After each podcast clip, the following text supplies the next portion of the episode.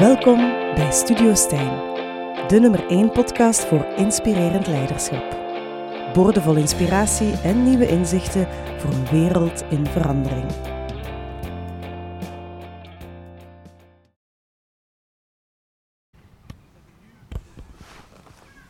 Welkom bij de podcast Studio Stijn Inspirerend Leiderschap. Ik leerde doorheen mijn leven hoe belangrijk het is om je te laten inspireren en omringen met mensen die je nieuwe perspectieven en mogelijkheden aanreiken. Zo blijf je voortdurend groeien in je persoonlijke en professionele leiderschap. En dat is mijn missie. En vandaag, ik ben uw gastheer Stijn Staes, executive coach en fervent podcaster. Vandaag is mijn gast Bruno Loagi. Welkom Bruno in het uh, Rozenbroekenpark. Dat klopt, in Sint-Amansberg. Ja. Voilà, en uh, ik ben tot bij Bruno gekomen, via via, zo gaat dat uiteraard altijd. En Bruno is onder andere de auteur van Entrepreneur, uh, Building a Multimillion Dollar Business with Open Source Software. En hij schreef dit boek op basis van zijn persoonlijke en professionele carrière. Uh, hij richtte zo de iText groep op en dat zegt voor heel veel mensen niet zo heel veel waarschijnlijk. Maar het is een softwarecomponent die over heel de wereld ondertussen gebruikt wordt. Uh, en Bruno heeft daar uh, ja, een, heel mooie, een heel mooi bedrijf rond opgebouwd. En hij ontving hiervoor verschillende awards. Hoe hij hier tot uh, is gekomen, heeft er ondertussen ook afscheid van genomen. Is ondertussen ook met andere dingen bezig. Waarmee, dat gaan jullie allemaal horen in deze podcast. En hoe hij, ook hoe hij daartoe is gekomen. Bruno, welkom nogmaals. Mijn, mijn eerste vraag. Ben jij de Vlaamse Bill Gates?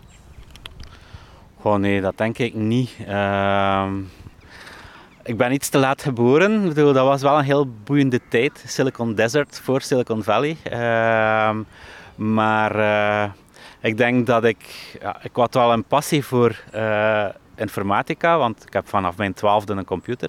Dat was in 1982, dat is niet evident. Nu is het normaal dat je op 12 jaar al een beetje aan de computer werkt, maar in 1982 waren er veel volwassenen die nog nooit van een computer gehoord hadden. Voor hen was dat zoiets dat ze uit science fiction dingen kenden. Um, maar uh, ik denk dat ik uh, veel te veel ja, andere interesses heb ook uh, om, om helemaal, helemaal in die IT-sector, uh, zoals een Bill Gates, te duiken.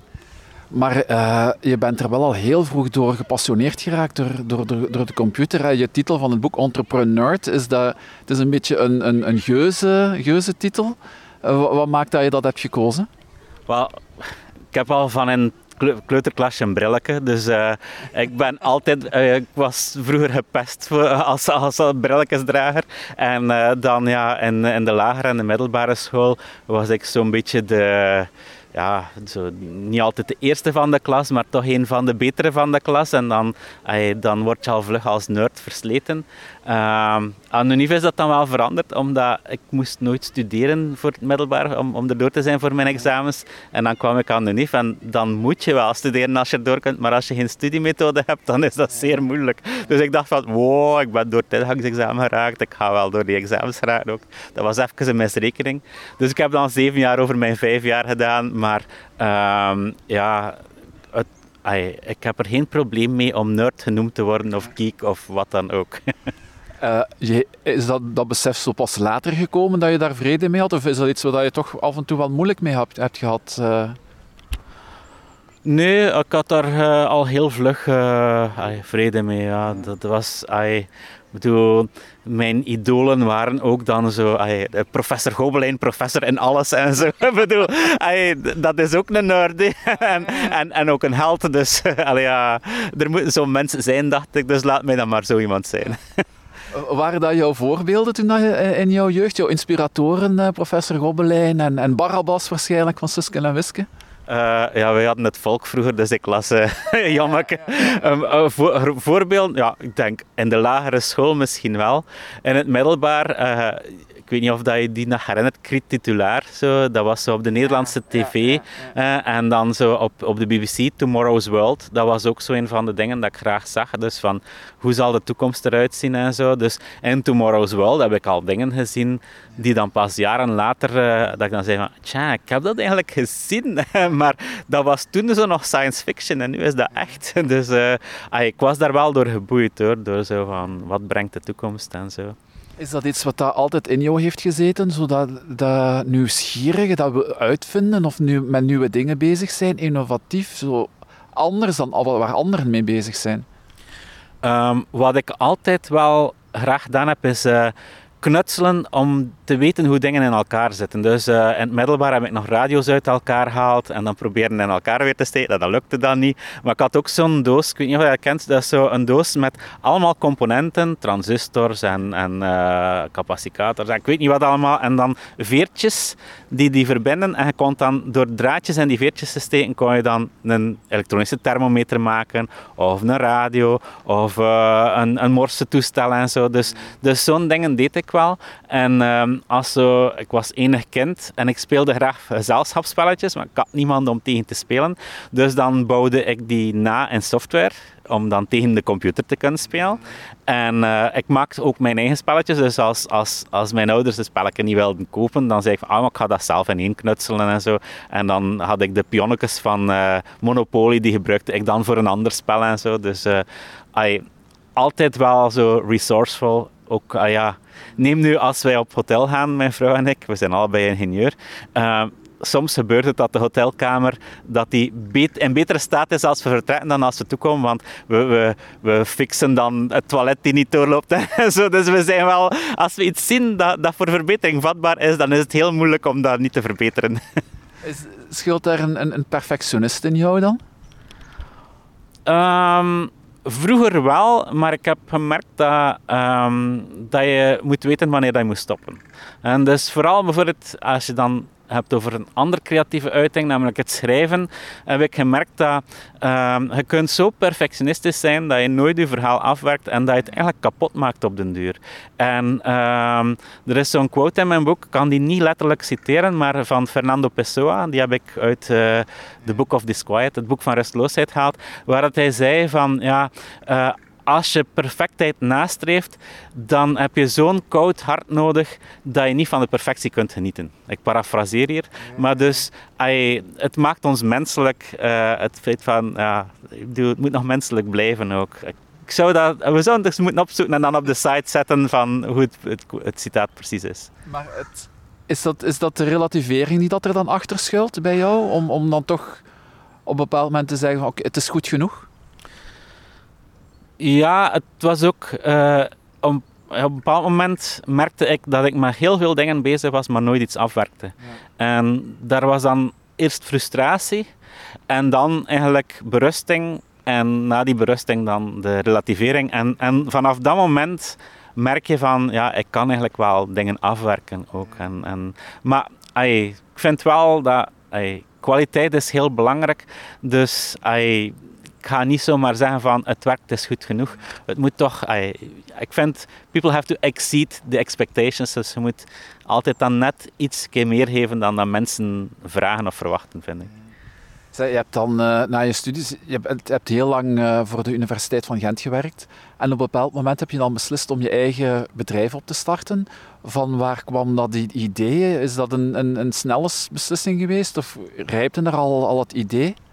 Wel, um, eigenlijk de software waar ik dan een bedrijf rond opgericht heb, dat is uh, software waarmee je PDF kunt produceren. En dat was eigenlijk iets dat we nodig hadden aan Universiteit Gent. Ah, ik had dat beloofd van dat te voorzien. Ik dacht dat dat bestond. Dat bestond niet. Dus dan heb ik dat op zes weken in elkaar geflanst. En die eerste versie die trok eigenlijk op niks. Die deed wat dat ze moest doen, maar like dat, dat ik net gezegd heb, ik, ik had daar vrede kunnen meenemen, maar ik nam daar geen vrede mee omdat na een jaar met die software gewerkt te hebben, snapte ik wat er fout aan was. En dan zei ik van ja, ik zou dat eigenlijk graag herschrijven, want ik kan dat beter doen. Nu, binnen de Universiteit van Gent was daar niet echt vraag aan, want ze zeiden van waarom zou, if it's not broken, don't fix it. Eh, maar ik had heel veel uh, ik had heel weinig vakantie genomen en zelfs een aantal overuren. En uh, om, om ons project tot een goed einde te brengen. Dat was punten inbrengen aan deliberatie. Dus alles waarmee dat proffen punten inbrengen en dan de score voor de studenten berekenen. En uh, ik had dus heel veel vakantiedagen over en ik moest die opnemen voor april van het volgende jaar. Dus dan dacht ik van, ah, maar ik heb heel veel vakantiedagen. Ik ga die de eerste maanden van het nieuwe jaar, dat was dan uh, 2000, ga ik die opnemen. En ik ga die gebruiken om te doen wat ik eigenlijk altijd wilde doen, namelijk die software herschrijven. En dus in mijn vrije tijd heb ik dan iText geschreven en dat is op uh, Valentijnsdag 2000, 14 februari, is dat gereleased als open source software. Ik dacht, ik ga dat uh, gratis verspreiden, als ik er geen geld voor vraag, dan ga ik er geen probleem mee hebben. En dat is waar, als uw software niet populair is, dan heb je daar geen probleem mee. Niemand gebruikt dat, niemand vraagt daarnaar. Maar gaandeweg, bijvoorbeeld in 2002 zag ik al artikels bij IBM uh, en een manual van SAP, SAP, werd iText al vermeld. En jaar na jaar werd dat uh, meer en meer gebruikt. In 2005 kreeg ik dan eerst van O'Reilly een boekcontract aangeboden, dat heb ik geweigerd. Dan van Manning, dat heb ik aanvaard. heb ik eigenlijk, dankzij het feit dat ik aan de NIF werk, kon ik dan uh, halftijds verlof nemen. En dus tijdens mijn halftijds verlof heb ik dan dat boek geschreven. En ik dacht, ik heb dat boek geschreven, nu gaan er minder vragen zijn. Maar nee, uh, het boek was heel goede marketing voor het product. Dus uh, zo kwam er eigenlijk een situatie waarbij dat, ik eigenlijk zodanig veel werk kreeg na mijn uren, dat ik eigenlijk geen vrije tijd meer had. En dus ergens in mijn boek schrijf ik van, het, het voelde als een kat you don't own a cat, the cat owns you. Ik was niet de eigenaar van iText, maar iText was de eigenaar van mij en, en dat slorpte mij eigenlijk volledig op. En dan uh, hebben we ja, in 2008 een bedrijf opgericht, maar daar heel weinig succes mee had door omstandigheden. Eén daarvan was dat mijn zoon toen in het ziekenhuis was uh, met botkanker een heel jaar. Maar ehm, we hebben dan een reboot gedaan in de States. En uh, vanaf 2010 heb ik dan eigenlijk gezegd van oké, ja, sorry, maar ik ga mijn ontslag bieden bij Universiteit Gent. Ze hebben dan gezegd van neem eerst gecontingenteerd verlof en zo. Dus eigenlijk officieel heb ik maar ontslag genomen in 2012. Maar ondertussen was het bedrijf al... In 2012 had het bedrijf 3,1 miljoen euro omzet en 1,4 miljoen euro EBITDA. Dus we waren zeer winstgevend. Dus het was eigenlijk logisch dat mijn, mijn job aan de NIF dan opgaf. Is dat iets wat je in, vanuit je kindert, of hij zegt ja, het, het, owns me, is dat iets wat dat er gewoon vloeit, zo, het, het lijkt wel zo dat het voor jou uit is gespreid geweest, uh, dat, dat, dat pad, of uh, is dat niet zo? Oh, ik weet het niet. Um, ik denk dat het, het owns me is... Um, uh, ik kan wel meegesleept worden door iets. Hè. Dus die passie voor... Als ik over iets bezig ben, mensen schrikken soms zo dat ik daar zo gepassioneerd door ben. Dat kan, dat kan soms aangenaam overkomen, dat kan soms ook bedreigend overkomen. Uh, maar you, ik voelde eigenlijk op, bepaalde, op een bepaald moment met iText, ik was daar zo gepassioneerd mee bezig geweest, en heel veel mensen gebruikten dat, eh, vaak zelfs zonder te betalen. En ik merkte dat ik op een bepaald moment merkte ik van, ik word hier geleefd. Ja. En um, ik vind, soms heb je dat nodig. Hè? Dus uh, je kunt niet altijd, uh, het is niet altijd nodig van zelf de regie van je leven in handen te hebben. Soms moet je zo, heb je periodes dat je kunt overbruggen door geleefd te worden. En, en, en dat is misschien wel goed, want dat brengt u op plaatsen waar dat je op eigen kracht misschien niet geraakt. Hè. Dus als, als, als er niet zoveel vraag geweest was en als ik niet altijd op die vragen ingegaan was, dan had ik misschien, dan had de iText misschien die, die kloof niet overbrugd om, om dan succesvol te worden.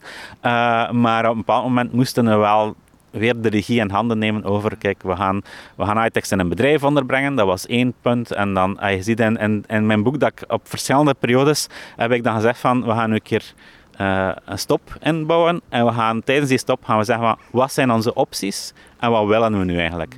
En uh, meestal is dat zo'n optie 0 dat ik heb. En dat is wat ik zeker niet wil, maar waar dat ik dreig in terecht te komen. En dan optie 1, 2, 3. Meestal zo drie opties. En van die drie opties, die laat ik dan een tijdje simultaan gaan. Maar ik weet, uh, je hebt zoveel mensen die dan zo alles, te, alles wel, hè, die niet kunnen kiezen. Maar dan zorg ik ervoor dat geleidelijk dat ik dan opties doe afsterven. En dus uh, ik zorg altijd dat ik een deadline heb en zeg van kijk, ik ga een beslissing over die optie nemen op die dag. Hè. En, en, en, en na die dag is die optie onbestaande voor mij. En zo, zo, zo maak je eigenlijk vooruitgang. Hè. Dus uh, af en toe laten meeslepen door de stroom, maar uh, ja, ik ben niet voor go with the flow. Go, only dead fish go with the flow voor mij. Maar soms, soms moet je even zo meegaan en dan een stop inbouwen en dan zelf je, je direction bepalen.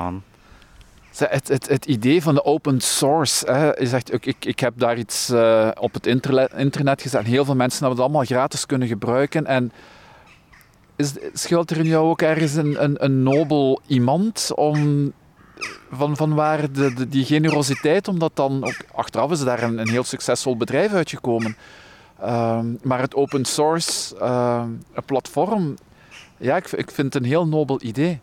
Open source als beweging heeft een hele evolutie doorgemaakt. en uh, het begon eigenlijk met de free software beweging van uh, Richard Stallman, die nu wat in ongenade gevallen is, uh, Me Too gevallen en zo, en nogal autoritair. Maar um, er zat wel een zeker idealisme in mij van kijk, um, ik wil dat dat zo... ik wil dat eigenlijk geven aan de wereld.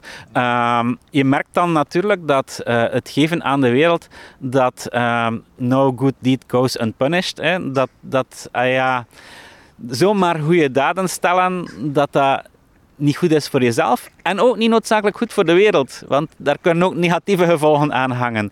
En uh, open source, ze hebben dan op een bepaald moment gezegd van we gaan dat een andere naam geven, die free software, we gaan dat open source noemen.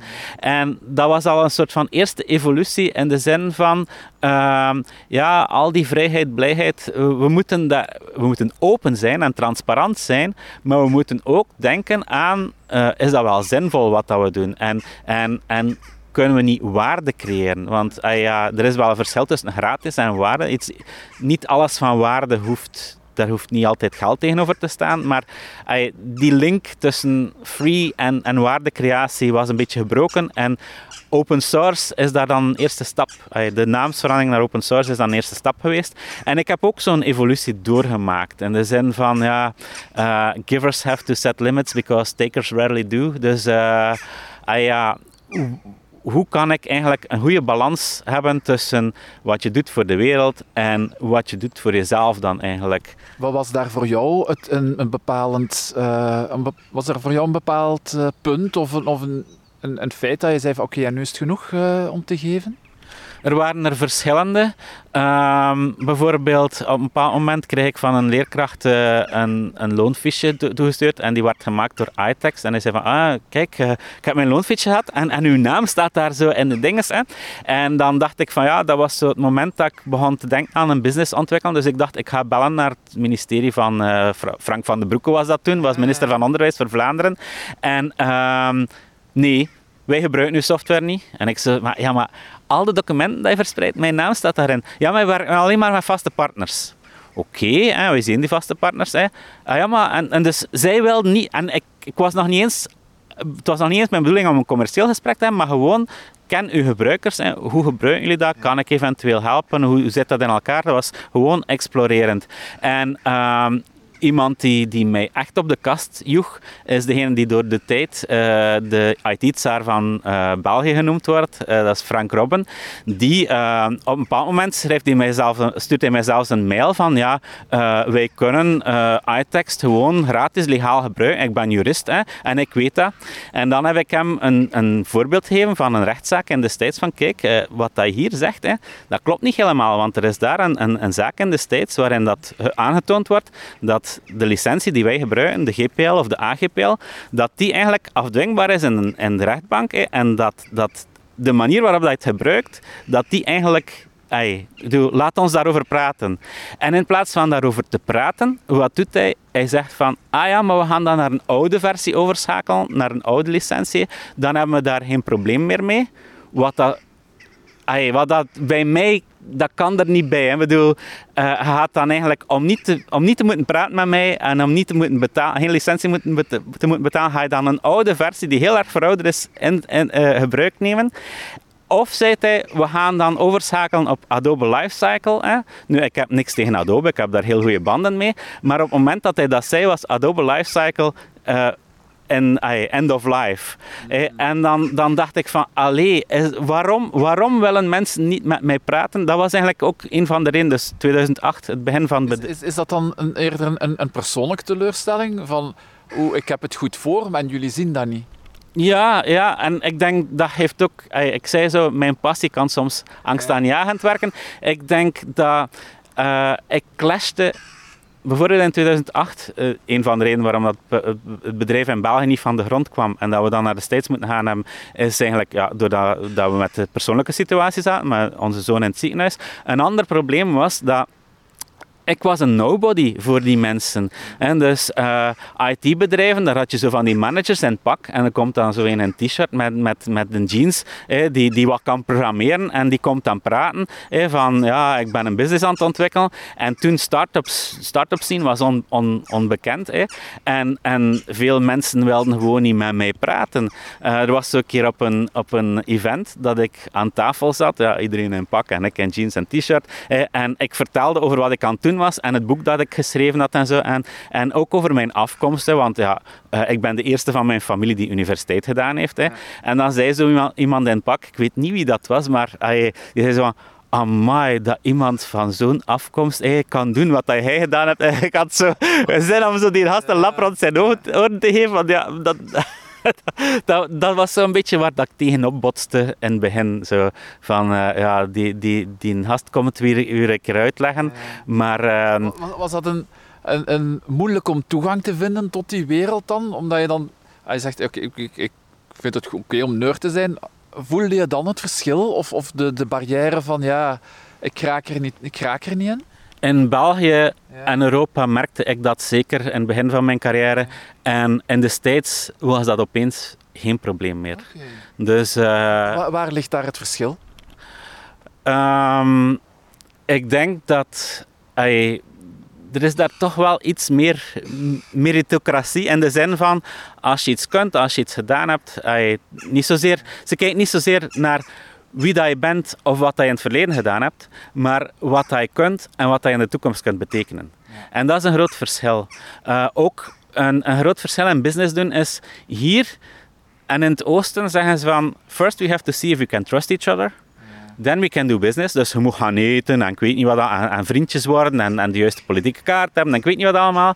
Daar in de States was dat van, let's do business with each other to see if we can trust uh, each other. En dus eerst business doen en dan, ay, als je dan vrienden wordt, oké, maar dat hoeft niet. En dus als je dan in business natuurlijk die, die trust, die, dat vertrouwen breekt, ja, dan, dan, dan is het natuurlijk wel pech. Maar als je, als je delivert, dan, dan dat is eigenlijk ook wel een groot verschil. In de heb ik samengewerkt met mensen die echt zo Trump-supporters waren en die zeiden van there's only one source of news and that's Fox News. Dat is totaal... Ik bedoel, in het gewone leven ga ik daar totaal niet mee overeenkomen. Maar als je weet wat dat hun doel is en hebt ook een doel dat je daarmee kunt aligneren, dan kun je daar perfect mee samenwerken. En, en ik merk dat daar een veel grotere aversie tegenover is tegen zo'n manier van samenwerken in Europa en in België dan in de States bijvoorbeeld. Is, is, gaat het dan over eh, een, een, een, soort van moraliteit die dat hier gekoppeld wordt aan, of een waarden- en normenbesef? Uh, of, ja, of een moraliteit vooraleer dat men business doet en dat men dat daar eerder oké, okay, let's, let's see where we can work together. En uw persoonlijk leven is, is uw persoonlijk leven. Um, eh, als, als het een vorm van moraliteit is, dan is het nogal hypocriet, vind ik. Allee, ik bedoel, uh, als je niet tot de juiste club behoort, dan kom je er niet in. En, en ay, dat is wel zo, we hebben daar... Ay, ik kom uit een zeer katholiek hyper en zo, en ik heb daar echt ay, moeten aan, van emanciperen van dat verleden. En ik wilde dan niet in, zo'n, een andere club komen van businessmen in, in, in suits. En ik vind dat nu is het wel heel veel veranderd. Ay, ik spreek over uh, ja, rond 2000, rond ay, de e-wisseling. Uh, nu als je nu kijkt naar hoe start-ups en zo de slinger is zo op een bepaald moment een beetje te veel in de andere richting zelfs doorgeslagen. Dat, dat gelijk wie om een keer uh, die ergens iets technisch kon, was direct de volgende Steve Jobs of Bill Gates. Zij, uh, je, je bent dan heel erg succesvol geworden ook met, met, met je bedrijf. Uh, wat doet dat met een mens? Ehm, ik denk dat ik zelf niet echt veel veranderd ben. In de zin van, met de kopers zijn we dan gaan eten in, uh, in Centrum Gent. En uh, ja, uh, ik kwam daartoe terwijl... Je bedoelt dan de kopers van, van iTech als je het bedrijf verkocht hebt, hè? Ja, ja, dus de kopers van het bedrijf, die, we spraken daarmee af in het Centrum Gent in, in een restaurant. En die stonden daar al voor het restaurant. En ik kwam toen met mijn fiets en zei zo van... kom je toe met je fiets. Wij dachten dat je in, ah, ik, weet, ik weet niks van auto's, maar we dachten dat je zo in ja, een Porsche of ik weet niet wat zou toekomen. En ik zei, waarom zou ik dat doen? We zitten hier in Gent. ik zou er langer over doen met een Porsche dan, dan met de fiets. Dus wat dat betreft... Uh, ik denk dat de kern nog altijd hetzelfde gebleven is. Maar natuurlijk, um, iText heeft mij uh, de gelegenheid gebracht om veel dingen te doen die ik anders niet zou kunnen doen. Uh, ik heb kunnen uh, reizen. vroeger durf, ik durfde eigenlijk vroeger niet op een vliegtuig, maar ondertussen heb ik de wereld afgereisd. maar dus ik heb keynotes gegeven in Indië. Ik heb in de States een Rockstar Award gewonnen als spreker en zo. En dat zijn wel dingen dat ik graag doe. Hè? En, en dat ik zonder iText niet had kunnen doen. En ook um, het feit dat het geld er is. we moeten daar niet, hypocriet over doen. Ik bedoel, dan kon ik bijvoorbeeld naar South by Southwest gaan. Dat was eigenlijk uh, een tech-event waar ook een filmfestival aan gekoppeld is. En dan kun je zeggen van, weet je wat, ik ga in het centrum van Austin ga logeren in een, apart, in, in een, uh, in een hotel. Dat kost stukken van mensen, maar we kunnen het gewoon doen. En uh, daar heb ik dan, dat, dat ging vroeger, heel, de heel, het heel eerste event dat we deden, uh, was ik en een personeelslid die samen een kamer deelden in Bayern, omdat, omdat de kost van een hotelkamer zo hoog was. En dan het verschil tussen samen met je personeel een kamer delen en dan in centrum Austin tijdens South by Southwest op de duurste momenten in een hotelkamer, dat is wel een verandering natuurlijk. Uh, maar uh, ja. Merkte je ook dat, dat je omgeving anders naar jou ging kijken?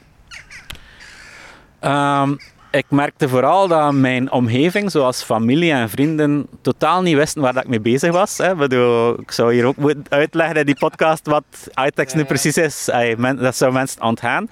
En uh, samen met het niet weten waar ik mee bezig was, denk ik dat ze ook niet echt realiseerden, de, de, rest er rond realiseerden. Dus uh, de druk soms die op ons rustte, en, en, en, en dat, is dan, dat is dan de last langs de ene kant, dat begrepen ze niet altijd. En de lusten langs de andere kant, de, de, de reizen en, en, en ik bedoel... En we zijn in Zuid-Korea geweest en we zijn daar op de dag van de armoede, de internationale dag van de armoede, en wij daar zo een menu voor, eh, geschoteld gekregen, waar dat er houtschelfers op het eten gesprenkeld waren. En dat was zo van, allee jongens, waar zijn wij mee bezig? ik, langs de ene kant ga ik daar dan op dat moment ga ik daarin mee, maar er is zo altijd... Ik observeer mijzelf dan ook zo van... van ik, zou dat niet, ik zou, dat zou niet in mijn opkomen om mijn gasten op de internationale dag van de armoede goudzelfers als eten te serveren. Dat, dat, dat, dat reemt niet echt goed met mijn persoonlijkheid. Het, ik, ik vind het wel, wel, wel straf, om, eh, want het ruist wel dan ook wel in tegen wie dat je, wie dat je, wilt, wie dat je bent en hoe dat jij uh, jezelf in de wereld wilt zetten of hoe dat je naar de wereld kijkt. Dat ruist er tegenin, maar dat wil niet zeggen dat je daar dan uh, blind moet voor blijven. Je, je moet eigenlijk al die aspecten. Je moet heel, wel heel wereldvreemd zijn om enkel datgene te doen en enkel daarmee enkel geconfronteerd te willen worden met de dingen die je graag hebt en niet met de dingen die je niet graag hebt. En dus uh, dat kan het ene extreem tot het andere zijn. Hè. Uh, bijvoorbeeld um, in Seattle herinner ik mij nog, uh, we hadden daar uh, een ISO-comité-meeting, dus om standaarden te bepalen. En dat was zo wat uh, buiten Seattle. En iedereen ging daar naartoe met de taxi van het hotel. Dus het hotel was in Seattle zelf en dan moest je naar die off-site locatie gaan. En iedereen nam de taxi. Ik nam het openbaar vervoer. En ah ja, ik zat daar dan tussen mensen die zo dat waren mensen die dan de boxmatch van de vorige avond aan het bespreken waren. En dat je van zag van kijk, dat die, het, het, loonverschil tussen die mensen en mij, dat is waarschijnlijk meer dan een factor 10. Hè. Maar dat gaat mij niet weerhouden om, om, om, om op die bus te zitten. En ik kan daar eigenlijk perfect in blenden als ik dat wil. Van waar heb je dat meegekregen? Die, die, die, die gelijkwaardigheid en die het mens blijven te midden van de mens, ongeacht van wie of wat dat hij daar heeft gedaan of niet heeft gedaan? Um, goh, ik denk dat. Ik kan niet zeggen dat ik arm opgegroeid ben, maar wel, mijn moeder is tot haar 16 naar school geweest. Mijn vader heeft zijn middelbare school afgewerkt in avondlessen. Dus ay, ik ay, kende wel een andere wereld dan, dan de wereld waar dat mijn kinderen bijvoorbeeld in opgegroeid zijn. Ehm, of, ik, of ik nu echt zo sociaal voelend ben, dat durf ik een beetje te betwijfelen in de zin van. ehm, ik word soms al teleurgesteld in mensen. Ah, je neemt nu. Ehm, er is een middelbaar. Mijn zoon is. eh, mijn oudste zoon is burgerlijk ingenieur geworden. Mijn jongste zoon was geen studiehoofd, dus die is zo in een middelbare school geweest, waar dat bij de proclamatie in het laatste jaar eh, was zo de directrice bezig over eh, het is eenzaam aan de top. Hè? Dus eh, niet veel mensen bereiken de top. Dus waarom zouden we de top wel bereiken? Want daar gaan we eenzaam zijn. Middelmaat is niet slecht. hè. En wij weten hier, hè, veel van onze studenten zijn middelmatig en dat is ook goed. En daar, heb ik, daar krijg ik het wel van, eh, eerlijk gezegd. Ik bedoel, als je zo al begint, dan, en, en mensen die het opgegeven hebben. Er, is een, er was een heel goede film op het, op het filmfestival, eh, ik heb die vorige week gezien, Softie. En dat is zo... ehm, Frans-Duitse grens, maar aan de Franse kant. Eh, daar is de, de mijnbouw verdwenen, dus er, wordt, er is heel veel werkloosheid. En Softie gaat over een jongen die eigenlijk aan zijn milieu wil ontsnappen. En het is gemaakt, het is autobiografisch in de zin van, de regisseur was aanwezig en die vertelt zo van, ja, mijn, eh, ik heb die film al getoond thuis, hè, maar eh, ik heb de indruk dat ze niet goed verstaan waar het over gaat. En dan denk ik van, ja, hebben die mensen, ik heb de vraag niet gesteld omdat ik nu niet het publiek wou chockeren, maar hebben ze nooit geprobeerd? Of hebben ze het geprobeerd en opgegeven? En ik denk dat, dat veel mensen. ik heb daar net over trust gebabbeld, hè, over eh, First We Get to Know. En ik denk dat, dat, dat er een groot probleem is dat mensen eigenlijk vooral kiezen voor zekerheid, terwijl dat ze eigenlijk voor vertrouwen zouden moeten kiezen. Zekerheid, hè, A, het is een illusie, want als je bedoel, kijk naar, naar ons, we hadden een zoon die perfect groentjes at en gezond leefde en zo, die krijgt dan botkanker. En dus zo'n dingen gebeuren. Hè. En zekerheid, als je zekerheid wenst, hè, de beste manier om zekerheid te hebben is je achter tralies te steken en je te laten voederen. Zekerheid creëert een soort van verschil. Creëert iemand die zekerheid biedt en iemand die zekerheid aanvaardt. Ik vind dat En Amerika- Amerikanen zijn veel meer geënt op trust, op vertrouwen. Omdat vertrouwen is iets dat je niet krijgt, maar moet geven en verdienen. En het is veel wederkeriger dan, dan zekerheid. Zekerheid heb je een soort van ja, verschil. Je hebt iemand die, die hoger staat, want die kan de zekerheid voorzien, en iemand die lager staat. Terwijl vertrouwen, daar, daar, eh, daar, zijn, je- daar, daar zijn je gelijkwaardig. En dat frustreert mij een beetje bij... Als je zo kijkt naar... eh, naar eh, ik heb heel veel films gezien de afgelopen twee weken, 55. En dus dan zie je ook films over, dan zie je ook films over mensen die aan lager wal geraakt zijn.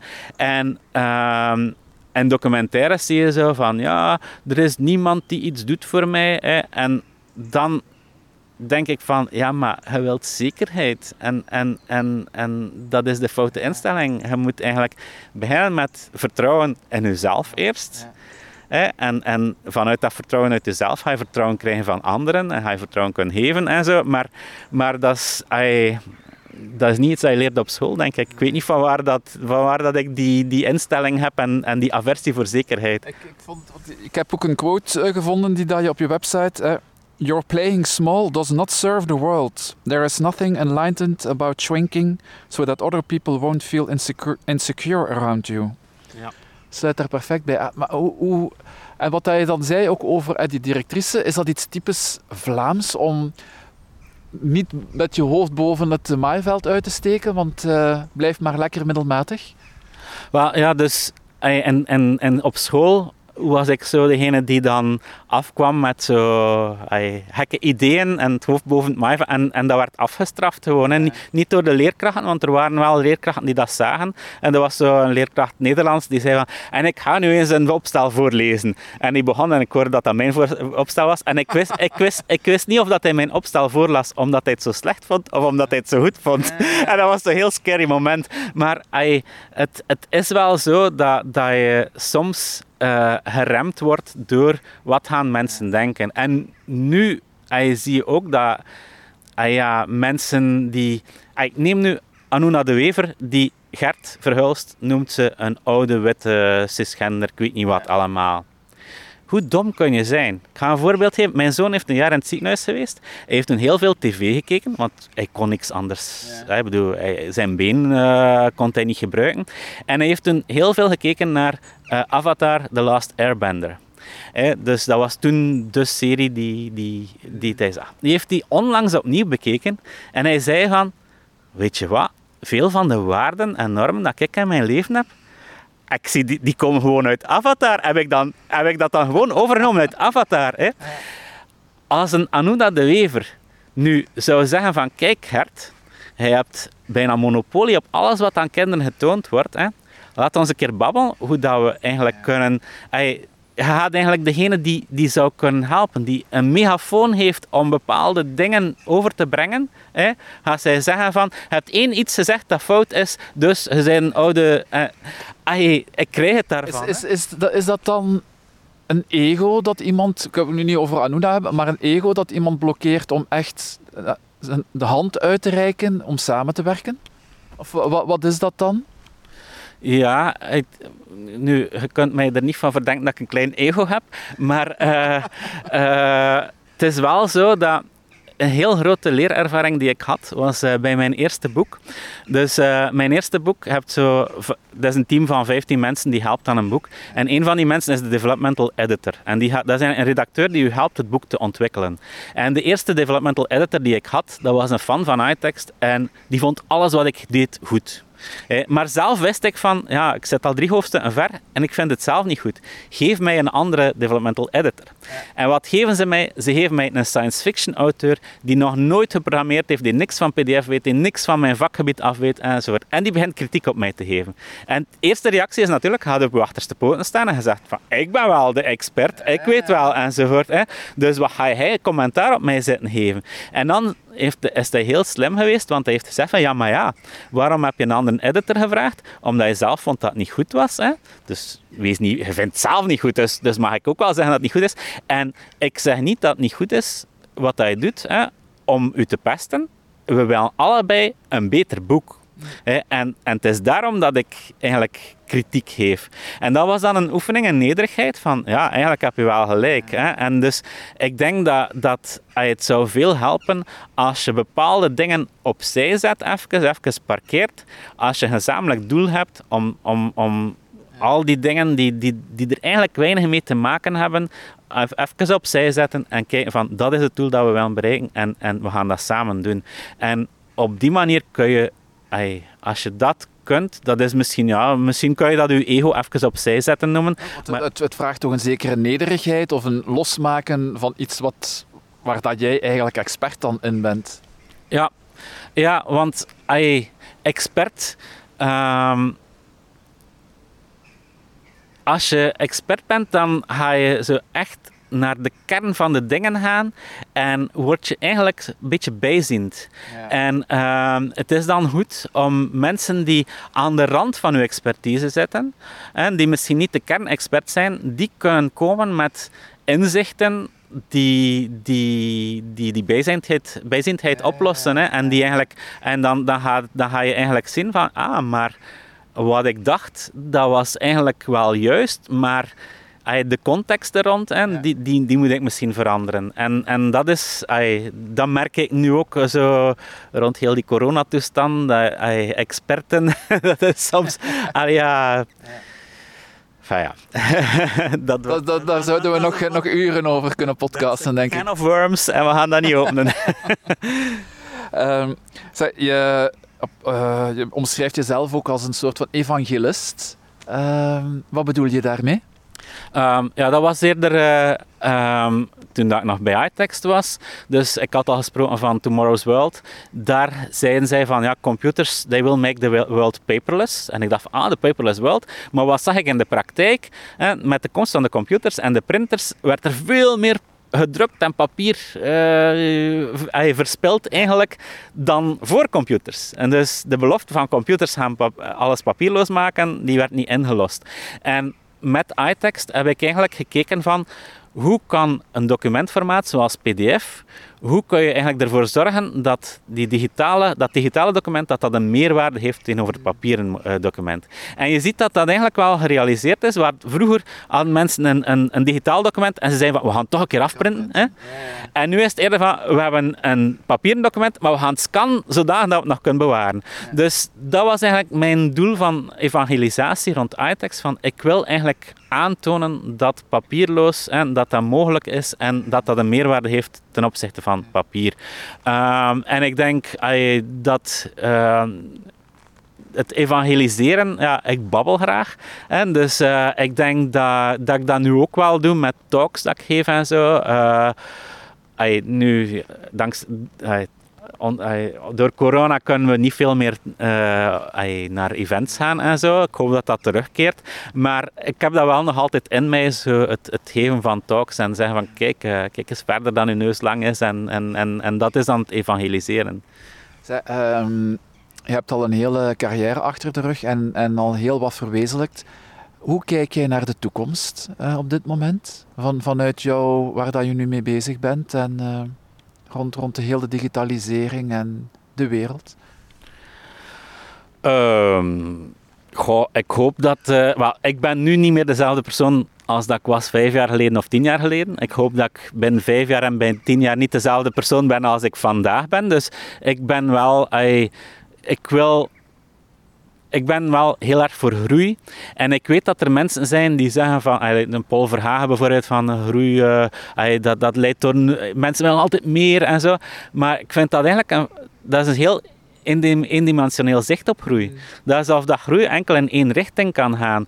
Terwijl dat, stel je voor dat je wel uh, dat je graag leest. Hè? Dus er zijn, je krijgt, in een leven krijg je nooit alle boeken gelezen. Moet dat stressvol zijn? Nee, maar ah ja, ik wil dus eigenlijk con, ah, constant zinvol bezig zijn, maar ik weet dat dat niet constant mogelijk is. Dus ik zit nu in een soort van periode van opzettelijke chaos. Hè.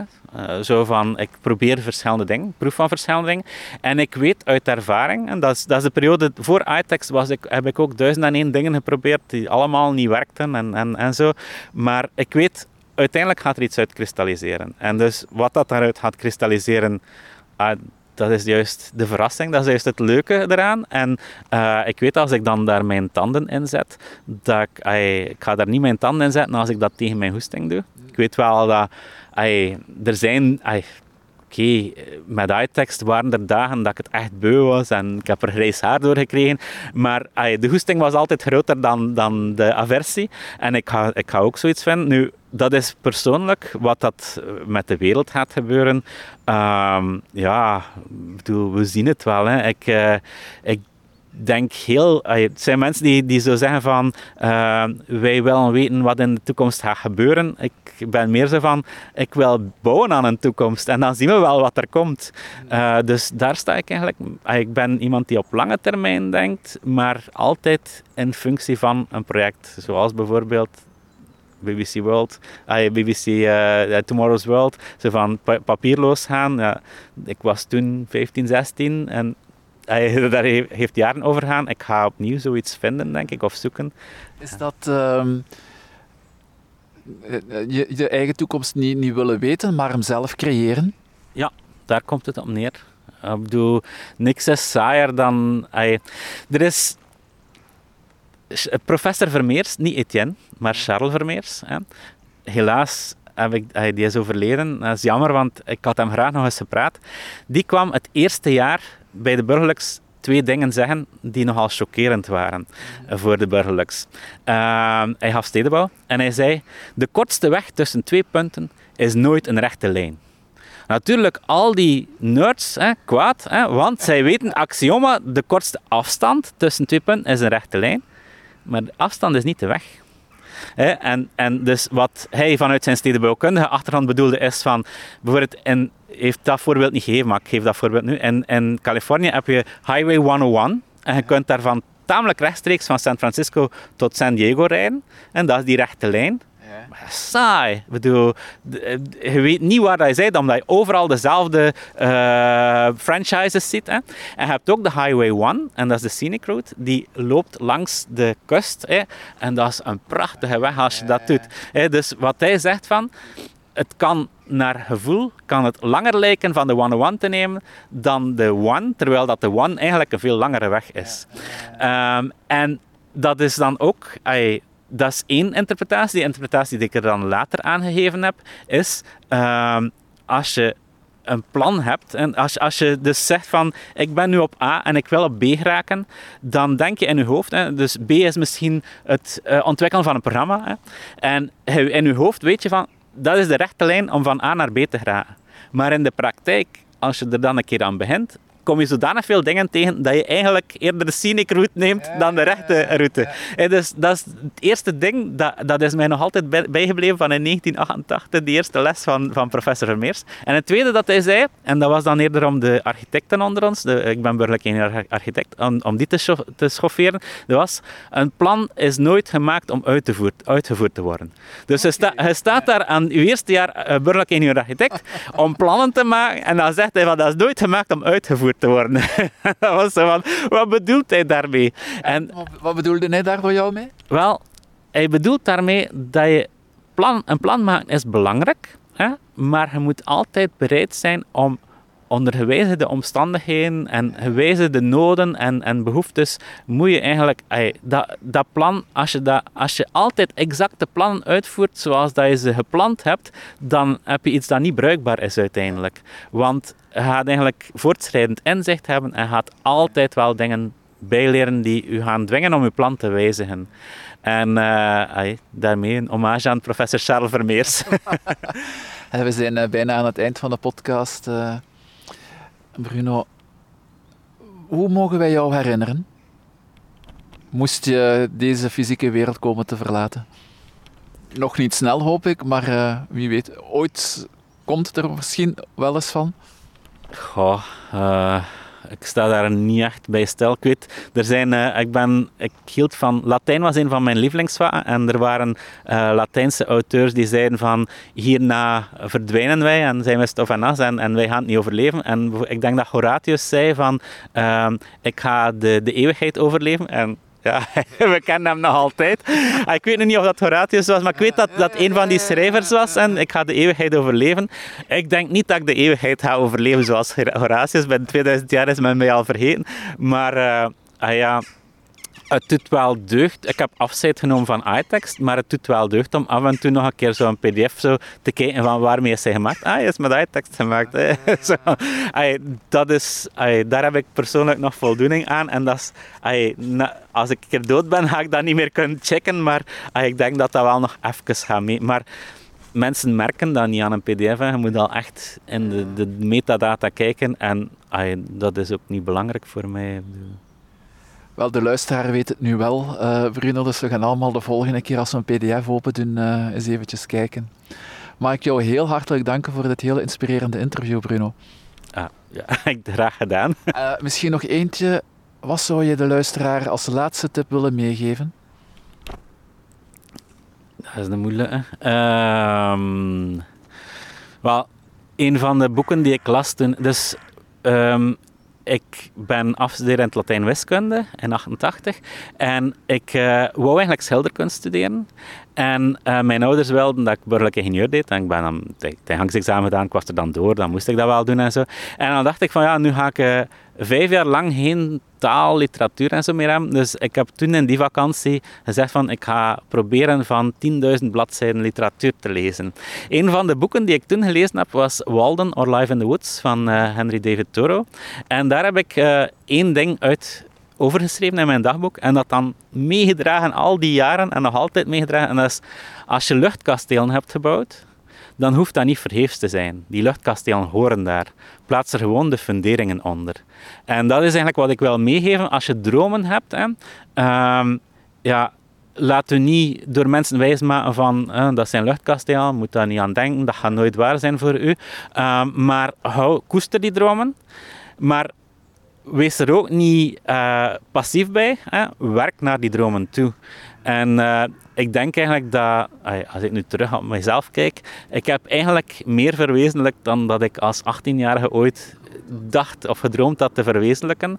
En alles wat dan nu komt is bonus. En ah ja, misschien heb ik mijn dromen wel wat te laag gesteld. Dus het is nu wel leuk om, om, om met dat in gedachten weer nieuwe dromen en nieuwe doelen uh, te stellen.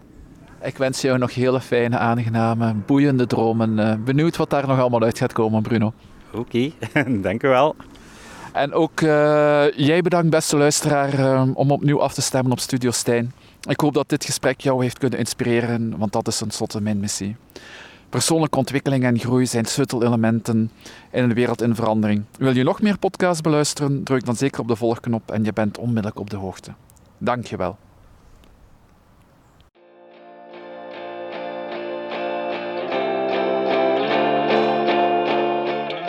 Dit was Studio Stijn, een productie van Stappen met Stijn. Dankjewel voor het luisteren. En wil je nog meer podcast luisteren of zelf in gesprek gaan met Stijn? Surf dan naar stappenmetstijn.be of stuur een mailtje naar stijn.stappenmetstijn.be. Simpel en inspirerend.